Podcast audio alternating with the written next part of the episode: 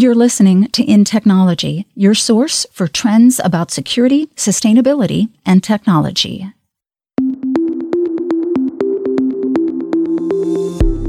Where do we need the workload to sit, run, and what data is it going to sit against, and what are the protections we need to put around that data?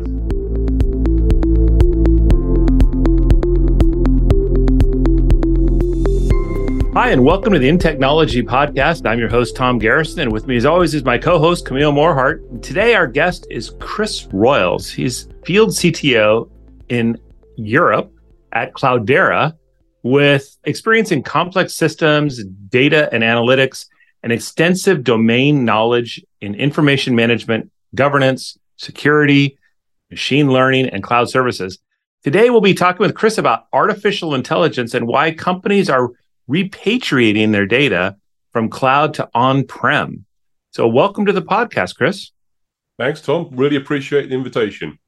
So we're talking about companies that are kind of going against what everyone was doing ten years ago or something, which was they were moving everything to the cloud. And we talked about repatriating data. Can you just give a little bit of background about what is it that we're talking about and what's driving people to want to have their data on-prem? There's quite a wide number of reasons that comes up. I'm very fortunate in my role. I cover the whole of E M E A, and as such, I speak with organizations in different industries. And each organization will have maybe different reasons for the choices they make. A few years ago, many organizations were driven top down with an imperative to move to cloud. And a lot of organizations have since then matured in the way they think.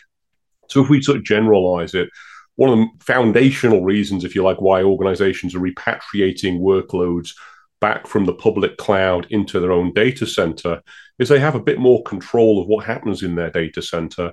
And for certain workloads that are predictable and stable, those sometimes run better in the data center. When you then explore that and start to dig into it, there's probably two other really quite important aspects to it.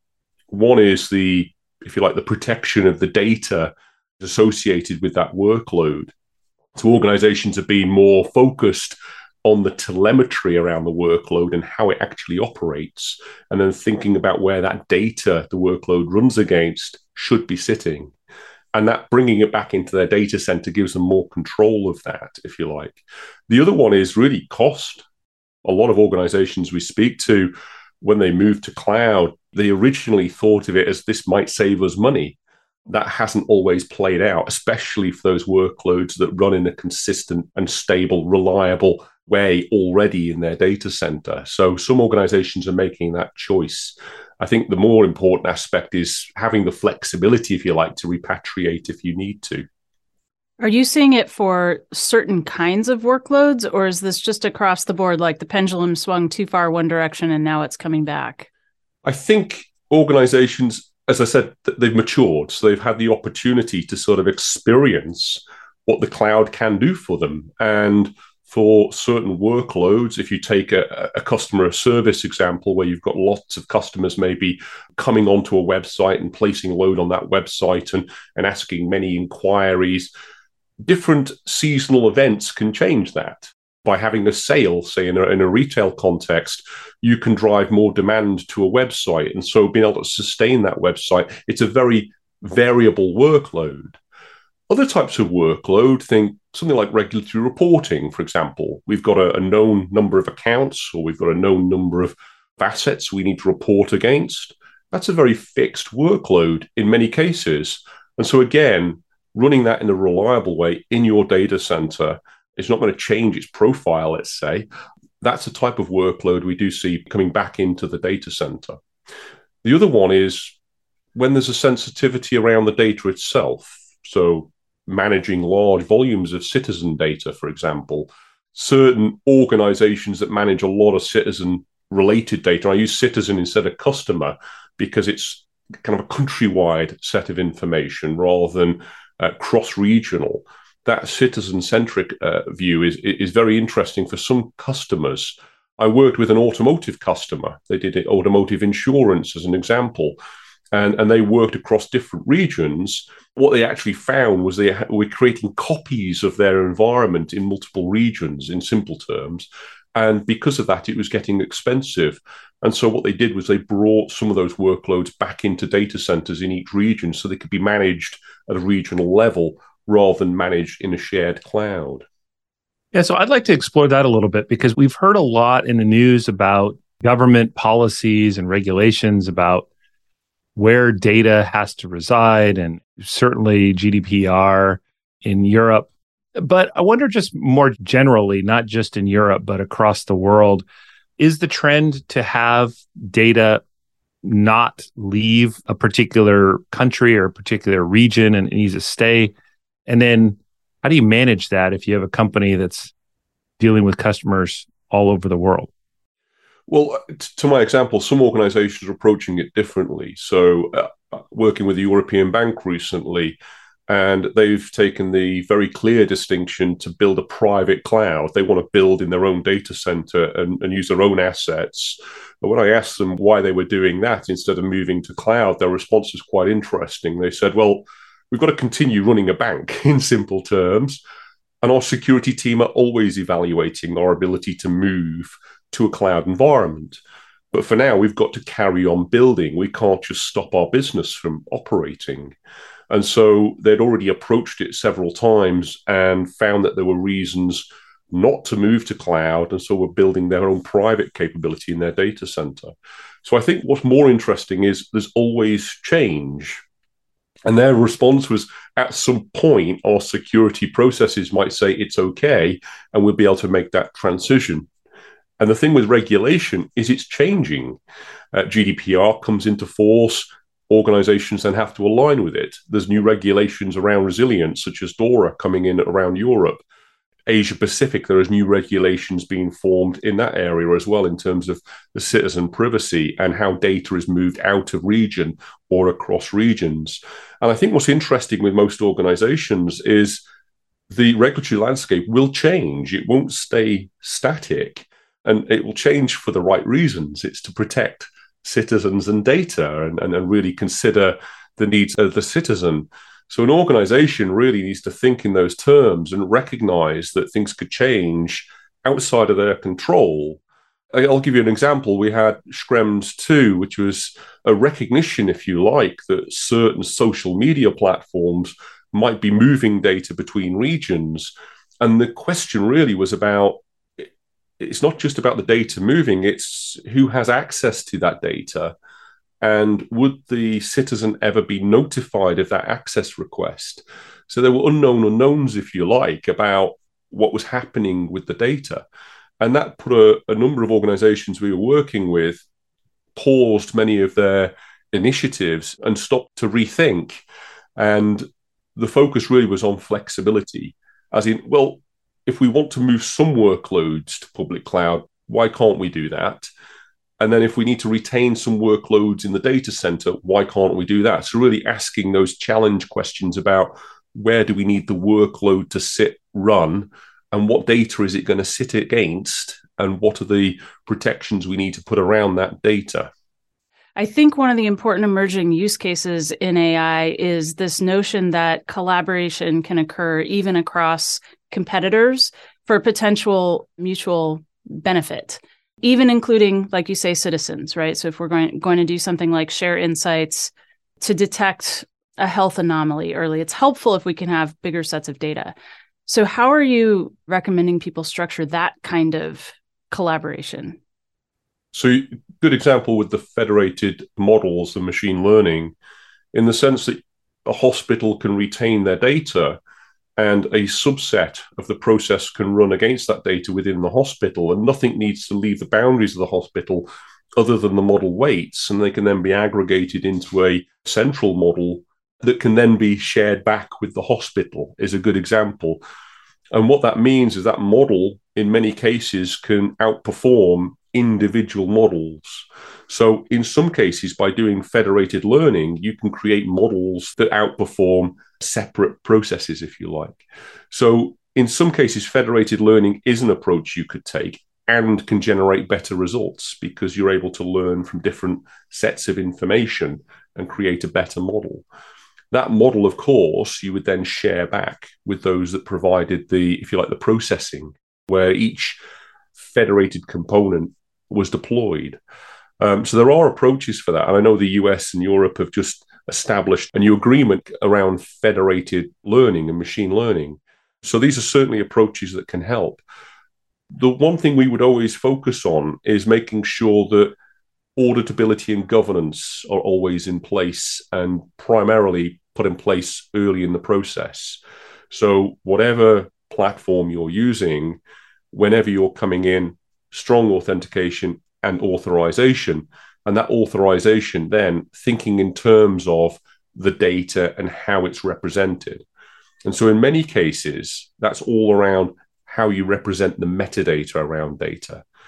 And then the policies that you're going to apply to all data, apply to the user or the role or the group, are related to the activity that that individual is undertaking on the data and is really focused on the privacy aspects of the information being presented. So if you don't have the right to access that data for a particular purpose, you, you can't access it. How was that right determined? It was determined by seeking permission from the original provider of the data. That might have been the actual customer or citizen in the first place. So it's been very focused on how those policies are built and carrying that metadata through so that the policy is going to be applied throughout its entire life cycle. That's quite a complicated set of conversations. It's quite detailed. Super complicated. Um, I want to try to simplify just a little bit and try to bring it back to something that is definitely in the news a lot right now. And that is this whole dust up that's going on around TikTok and the U S government's concern about personal information that a particular application might or might not be gathering. From your perspective, Chris, and the industry about information and, and keeping it local in certain regions and so forth, how should we be thinking about this as a citizen? Like, how concerned should we be? Is this a good fight for people to have their governments, you know, trying to keep the, their personal information local? And then also, I think you mentioned, sorry for a complex question here, but you also mentioned the idea of not just where does the data reside, but who has access to the data. So in that context, can you just bring it home for us with TikTok as an example? That, that's very much getting into the geopolitical aspects. And that's what's quite interesting in my mind. It's the state, media, and business relationships. And back to the unknown unknowns. A platform like TikTok or other platforms that are available globally have to, in many terms, establish a level of trust with their users, because at the end of the day, those platforms exist because the users are putting content and material in. The organization that manages that platform might be quite small in terms of content. It's reliant on the users of the platform to put the material and the content in. And much of the value of the platform is derived from that particular data that's put in. The question then is, where's that value going to? Who's using that material for benefit? Um, so that definition between state, media, and business is the question that sort of rises around that. Do we actually know? To your point, we're not on the inside of that, but what's the transparency around things like the data processes and who has access, and even that notification as to who's accessed your data and for what purpose? Did you give permission for that access? G- good examples, my mobile phone alerts me if an application's using my geographic location. And my geographic location could be very useful to some organizations to understand both where I live, where I spend my time, which coffee shops I go to, where my office is, but the trips and transport and routes that I take every day. I have the choice to say whether my application enables my geolocation to be shared with another application. That is because the mobile phone I've chosen gives me those prompts. I'm aware to some degree of what information's being collected. That's not always going to be the case. Certain devices and certain applications won't necessarily give you those prompts and alert you to that information collection. And so it's down to the application provider to be very transparent in what data they're collecting for which purpose. And I'm not sure that that transparency is there in all cases. At what point should the onus be on the individual versus the application provider? Because I'm asking because we often trade sort of convenience for privacy. I mean, I, I definitely want my Maps application to know where I am because I'm asking it where I'm going. So it has to be able to track me, and I'm aware of that. But when it comes to something like a social media platform or a platform where I'm posting, you know, videos about myself, I'm disclosing the information and trying to regulate that, as opposed to saying, look, everybody, if you're participating online, all of your information, right? Um, unless we're talking about a, a very specific private. I'm trying to play yeah. devil's advocate here and understand how the other side kind of might look at this. I certainly think there's a degree of education. Uh, I've got young children myself, and they seem to be able to activate certain applications very easily. Social media applications, for example, are typically provided free. And so to block access to app stores for free apps is actually quite challenging as a parent. You'd be surprised.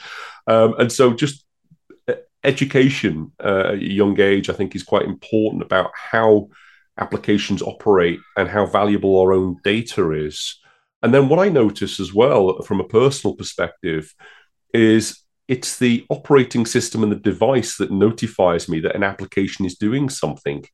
It's not the application. Right. Another good example, I went into a personal voice assistant recently, which I've got at home, and uh, the amount of skills that have been added automatically in my household.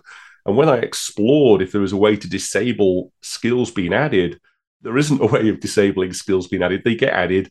And so I then have to sort of add in every month a personal routine where I go around clearing out all the skills we don't need anymore. But I don't think that's going to be a general activity many people are going to do on a regular basis. Um, and so to your point, to what degree do these applications need to remind us that we have to go in and, uh, and do our own due diligence, and that we have to continually maintain our own choices around our data privacy? And getting that balance right is going to be difficult. I think in the coming years, we'll see, as Facebook overstepped in specific occasions and had to step back, and then regulators come in and, and provide particular guidance around that. I think we'll see privacy coming and going in waves again, and, and we're in another wave. Another recent example is the B B C being flagged on Twitter, um, just very recently, as a government-funded media organisation. Some would say that's useful information in different geographies of the world. Some would say, is that correct labeling? Uh, again, media organizations making particular choices, um, and social media platforms uh, sort of being the gatekeepers of some of those choices as well. It again comes down to transparency, and as, as consumers, are we given the right information to make good decisions? I know that when we prepared for our talk today, we sort of talked through an example too that wasn't a social media example. It was more of a, I would say, traditional business example uh, about just an airline. When you think about airlines, they have the standard business. They need to do reservations. They need to take information about people, maybe their passport information. Then the passengers then inherently fly, and they're going to fly, in this example, outside the country. Some information needs to travel with the passengers. Some information doesn't need to. And that just that complexity of doing business multinationally like that, and what information should absolutely never leave. And then there are different situations, like an airline disaster or something like that, where now all of a sudden more information needs to flow. So this is not just a, a hypothetical social media app kind of question. It's a day-to-day business concern and complexity that we all need to think about. There's going to be maybe three things to consider. One is the aircraft itself is a valuable asset. You're then going to have the pilots that are going to fly that aircraft, uh, and the citizens that are going to fly on that aircraft, who might come from different geographies in their own right. There's certain data that you want to be able to exchange, things like flight plans and things of that nature, as well as your personal identifiers. Things like your passport information might need validation, and that might need to be shared. Um, and so there's certain data that you as a as a passenger would want to be uh, passed across international boundaries. And I always think in terms of there being a good path. When everything goes right, everything works, and, and everybody's come to agreement that this is a good thing. You also need to take into account what happens if things don't go to plan. You know, if the aircraft doesn't arrive at its destination for whatever reason, what then happens? What happens with an aircraft is you'll have maybe disaster investigation, you'll have government entities getting involved in that process, and you'll have people from all over the world that might be passengers on that aircraft. And you'd have to take all of that into account. And there are policies in place on how information might get exchanged, but thinking about what happens when things go wrong is also as important as when things go right. So I think that's the key word there, is consider all scenarios, the good scenarios, as well as what might happen under a difficult situation. It's a bit like when a regulation changes and an organization might need to undertake stressed exits, say, uh, in a regulatory context, they might need to move a workload from one location to another. When things happen outside of your control, how is your data being protected is a very good question. Everybody was going toward cloud, right? It seemed that was sort of, we're going to public cloud. This is the great move. How can we get everything over there? And now you're saying there's, you know, people are taking a closer look and it's matured and they're trying to understand what workload is doing what for what purpose and what are the potential threats, and then deciding which workloads might migrate back, which ones might stay in the cloud, which ones might move to distributed learning techniques. Are we now all kind of with the pendulum in the middle, just trying to figure out how to do it? I think things are certainly settled. I'd say there's a maturity. Uh, we would always guide toward a data-driven approach in the choices you make. So if you want to repatriate a workload back to the data center, use workload analytics, you, you use observability around your workloads and data to make the right choices. There are particular industries where cloud has been very, uh, as in it's very consistent. A lot of organizations are moving that way. I'll give you an example. Financial services very much are on that journey to the cloud. They have very changeable workloads in terms of those workloads can vary quite significantly depending on seasons, depending on new offers they're putting out, depending on customer demand. But also there's a question around resilience. Then as a lot of organizations start to move to cloud, you start seeing concerns around aggregation, cloud aggregation. Uh, what, what if all of our financial services institutions were all on the same cloud in the same regions? What would that mean? And so regulators are looking at cloud in that way as well, not just which organizations are moving to cloud, but are they all doing it at the same time? Are they all moving in the same way? That could bring in uh, unnecessary risks. And so it depends on your perspective. Different industries are responding differently to the availability of cloud. And again, it comes down to the workloads that they run and the shape of those workloads that they run. Well, Chris, this has been a good conversation. It's a very complex topic, obviously, but I thank you for coming in and talking to us about this whole data movement and data privacy and a lot of the complexities that companies need to manage. It was a, it was a good topic. Thank you. Really appreciate the conversation. Stay tuned for the next episode of In Technology and follow at Tom M. Garrison and Camille at Moorhart on Twitter to continue the conversation. Thanks for listening. The views and opinions expressed are those of the guests and author and do not necessarily reflect the official policy or position of Intel Corporation.